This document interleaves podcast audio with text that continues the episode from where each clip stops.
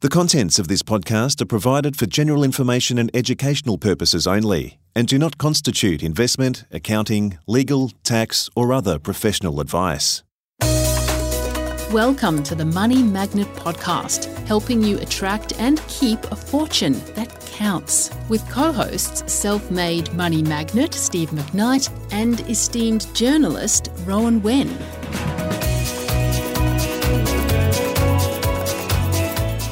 Welcome to the Money Magnet podcast. I'm Rowan Wen, and joining me, of course, is the great Steve McKnight. Steve, good to see you, mate. As I like to say, not the famous, the infamous Steve McKnight. Notorious, maybe. Now, mate, uh, if people are short on time, let's just tell them what we're talking about today. Yeah, the principle in this episode is the more you do of what you've done, the more you'll get of what you've got. Now, that sounds simple, but it's actually kind of complex when you think about it, isn't it? And in your experience with the mentoring people in relation to money, you've seen that time and time again, I'm guessing. Yeah, well, people don't realise that the situation that they're in at the moment isn't chance or fluke. It is the culmination and product or result of many years of behavioural accumulation. You don't just usually unless you win lotto or something else like that you don't just end up rich and you don't just end up poor it is a little bit over a long period of time that ends up in that outcome so what mistake do you see people making that leaves them either staying where they are or getting adversely impacted by not making good choices? It's so hard to boil it down to a simple mistake, but if I had to pick one, it's people spend in advance of earning and they spend what they think they earn, but they actually earn less than what they spend because tax comes out of their income. So if you get a job and you're getting paid 100 grand a year, you think, how much have I got to spend? After tax, not 100 grand. Well, no, but most people think, oh, I get paid 100 grand, so I'll spend 100 grand. Yeah but you don't get 100 grand because you've got tax and super taken out.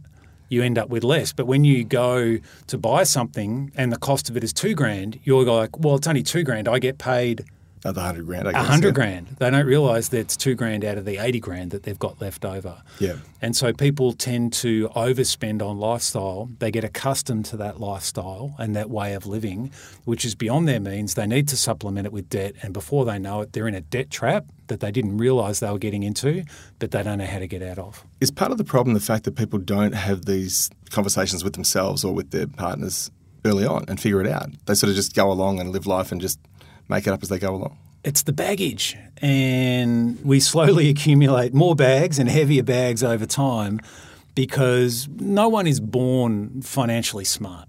It's like being a good driver. You might have a little bit of ability, but if you want to be a better driver, you need to have lessons, you need to be shown what to do, and then it's the awareness of what's going on on the road.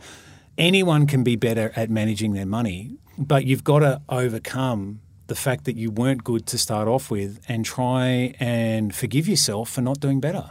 So, when you say the more you do of what you've done, the more you get of what you've got, that works both ways. Because if you're doing the right thing, you get more of the right thing, and if you're doing the wrong thing, you get more of the wrong thing. Is that right? Well, let me throw it's kind in of like compound interest in a way, isn't it?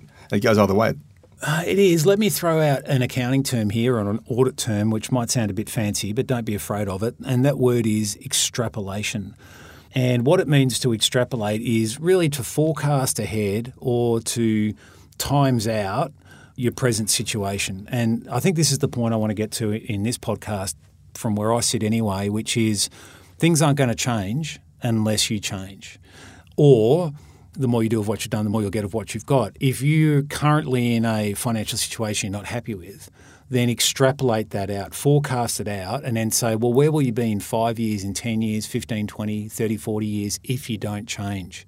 Because things aren't going to change on their own. I know we all have this hope that we might win lotto or someone will magically bestow us with financial gifts from somewhere. But we have to stop and think if I did times two or times five or times 10, would I be happier and healthier? And we can extrapolate not just on wealth, but we can also do our health. Like some people might be a couple of kilos overweight. You don't just end up a couple of kilos overweight. It's a bad habit, bad eating habit over time that then just gradually piles on the kilos, particularly as metabolism slows down. Relationships is the same. If you're presently not in a happier relationship, the more you do of what you've done, the more you'll get of what you've got. You'll stay in that unhappy relationship unless you do something different. Love is a feeling, but it's also a choice, I always say. So you've got to choose to actually put effort into the relationship to make it work. Otherwise, it will just go south. Are you quoting your mate George Michael again? No, I'm not, but there'll be plenty of those in the podcast, I'm sure. Probably subconsciously, but anyway, we'll see how we go. But it's kind of true. I mean, you, this is about valuing what you've got and having much more than just an instinctive, reactive response to things, actually thinking things through and having a bit of a plan. The aha is this. Let me just give it to you straight, Doc. The idea is that you will stay where you are until you change. And if you're presently in a situation, I talk about it in the book, if you're flush with cash and everything's going well, you don't need to change. Just keep doing what you're doing. Do more of it. If you're buff with a six pack, I've never had a six pack. I, I, prefer to have a one tire. But if you're buff with a six pack, then you're obviously doing something that works. So keep it up. If you're in a killer relationship with your partner and everything's trumps, then well done. Keep it up. But if there's something that's not right, if it's financial, relationship, health, whatever it might be, then the point of change, because things won't get better until you get to this point, is saying, I want something different. So, practically speaking, how does the listener do that? I mean, what's the first step to being practical and thinking, I need to change? You have a look first and work out where you're at and work out where you want to be. Is that the trick? Even simpler than that. If you were at the beach and you were swimming and then you all of a sudden found yourself being swept out to sea, would you just get swept out to sea? No, sometimes people would fight, but that's usually not the right thing to do. If you find yourself in trouble at the beach and you're swimming between the flags like you should be doing, all you need to do is put your hand up for help. But we're so proud. We think we need to have our finances sorted out. We think that we're supposed to be better with our money. We don't want our kids to see that we're maybe not perfect. Clueless in my case. then, well, you have to be vulnerable. You have to say, well, I haven't got it figured out. Clearly, I don't because the results of my finances and the way that I'm running my finances are that I'm not able to attract and keep the money. Help.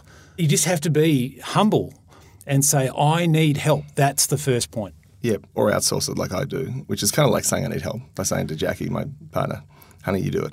Yeah, except. But I would like to learn. Ex- it would be more empowering to know actually what's going on. Well, I always think no one's going to come and help you if you don't ask for it. True. That's what I've realised. And with your finances, if you want things to change, the first step is asking for help. Okay, but what about people who always think the solution to every problem is more? So I don't have enough, just give me more cash, and then life will be good which you're saying in your experience isn't always the case with the people that you've mentored. If you could answer this question, what would you say? I would be heaps happier if I could have more time. More time. Yep. Time, health. Most people would say money. My life would be happier if I had more money. And I can understand that because people believe that the classic money buys happiness or at least buys your way out of some form of misery. But I would like to it can to buy comfort. It can buy comfort if you don't have it. the gag I say is money doesn't buy happiness, but it buys business class, and that's pretty bloody close to happiness. I'm here to tell you. Really? Have you flown Qantas lately? It's pretty bad. Oh. The point I was going to say before I was so rudely interrupted and taken on a different tangent. In a podcast, outrageous. Thank you. The point I was going to say is that most people would say if I had more money, then most of my problems would go away. But I would say to someone in that situation, you have about as many problems as your money will handle. If you had more money, you wouldn't have less problems, you'd have more problems. They'd be different problems, but you would have more problems. One of which would be instead of thinking about how do I make more money, you become more protectionist around protecting what you've got and more anal about hanging on to your money. So instead of becoming abundant, you tend to have more of a scarcity mindset. Might talk about that in the future. You do see that actually, don't you? You see as people get quite wealthy, and certainly the billionaires that I've met as a journo, you know, they get tighter. Yeah, and unhappy. Like it's very hard to find a happy billionaire because they're so worried about keeping the empire going, you know, and they've, they've forgotten the value of the money because it doesn't represent doing things anymore. It just re- represents like a bank balance. Yeah, you, sure, you need to count your money, but you need to make your money count. Yeah, right. So talk about that, please. What does that mean for the listener at home? Yeah, it's a good question. What does it mean? It means that you need a certain amount of money to survive, but then when you get to that point where you've got enough, you can really start using your money and your knowledge and your resourcing to give significance to your life so that you can give your life meaning and feel like you counted, that you made your life count. All right, so back to the practical terms. Once people have started changing that attitude, what do they then do? There's three steps. There's now, there's then, and then there's how do we get between now and then. So now is taking a sit rep. What financial situation are you in? Where's the money coming in? How you're going versus what you're spending. Then you've got to extrapolate and say the trajectory that I'm heading on, where's that going to get me? And then if it's not where you want to be, you have to cast a new vision for what your then looks like. And the last step, which is often the hardest step, is to build a bridge between where you are now and where you want to get to. So it's kind of like having a map, knowing where you are and being honest about that, knowing where you want to be, and then having the plan. Yeah, and a lot of people don't know where they are now, so they're lost out of the gate. They don't know where they want to go because they lack vision, and therefore they have no map whatsoever. They just spend each day, day by day, week by week, month by month, year by year, and they run out of time. Because as I wrote in the book, and one of the Steveisms that I mention is time is your friend until it's your enemy. So, what would you say to people who are listening who think they're at the start of that journey, that they're stuck and they don't know why they're stuck, and they're looking at their life going, this should be easier, but I can't figure it out? It's a really simple first step. Just say you don't know. Don't pretend that you've got all the answers when you don't. Simply say, I don't have the answers, I need help. And when you change your reference to instead of feeling like you should know what the answer is when you've never been shown and you've never been taught, like Youngin that I talk about in the book, he was never shown, he was never taught. How on earth are you expected to be good? So just build on that one. So the, the example you're talking about in the book. So Youngin's a, a, young kid who came and did some farm work on the property up at Bindi, and he and I got in a conversation his name's Blair. And I said, Blair, tell me about your money situation. Oh, our family's no good with money. And I'm like, so what about you? Oh, I'm no good with money. And I'm like, well, do you expect to be good without money, without ever being shown, without ever being taught? Because they don't teach us at school. We'll cover that in another podcast. Yes. And if they don't teach us, how are you expected to be gifted? Because no one is born gifted at money.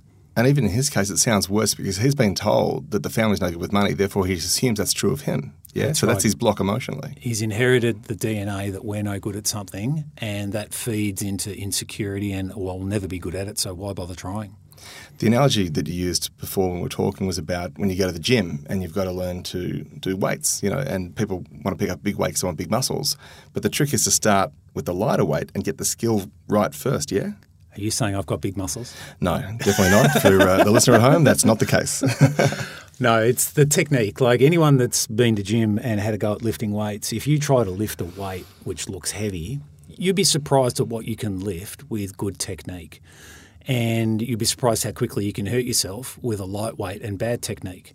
And I believe it's the same with money. If you're shown the technique and the correct technique, you can actually handle a lot of money. Like I do deals in the tens of millions of dollars.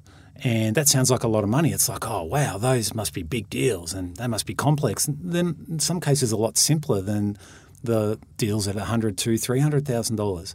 But it's the technique of being able to make, manage, and multiply your money that once you learn it, you'll be able to add scale and build wealth faster than someone that just tries to pick up weights when they see something and show off to their friends and end up hurting themselves. So the trick is to learn to know what you're going to do before you do it so you do it correctly. Is that right? Step one, I need help. Step two, learn the technique. Step three, start lifting under supervision and build your muscles. So, reading Money Magnet, it's quite clear that you've gone to great lengths to really explain practically how people can apply these things. Was that something that a lot of people miss in their lives, that they don't have in their lives, that practical approach? I didn't want Money Magnet Row to be just another book about, you know, do this and do that. I wanted to make it real. And because I've dealt with literally millions of people over the course of my career at seminars and books and that kind of thing, I know what people need help with. And so I try to give it. Beautiful. So, Steve, in our next episode, we're talking about one of those old cliches that is money evil? Yeah. Which kind of ties into what we're talking about now. Baggage. And a lot of people have been taught from an early age that money's bad, money's evil, don't have anything to do with it. And that feeds into a repellent attitude. And it's very hard to make and keep money if you repel wealth. So, spoiler alert is money evil? and of course, if you've enjoyed this episode, please rate our podcast, give it a good rating because it helps other people find it. And Steve, I'll see you next time. See you next time, Ray. Bye, mate.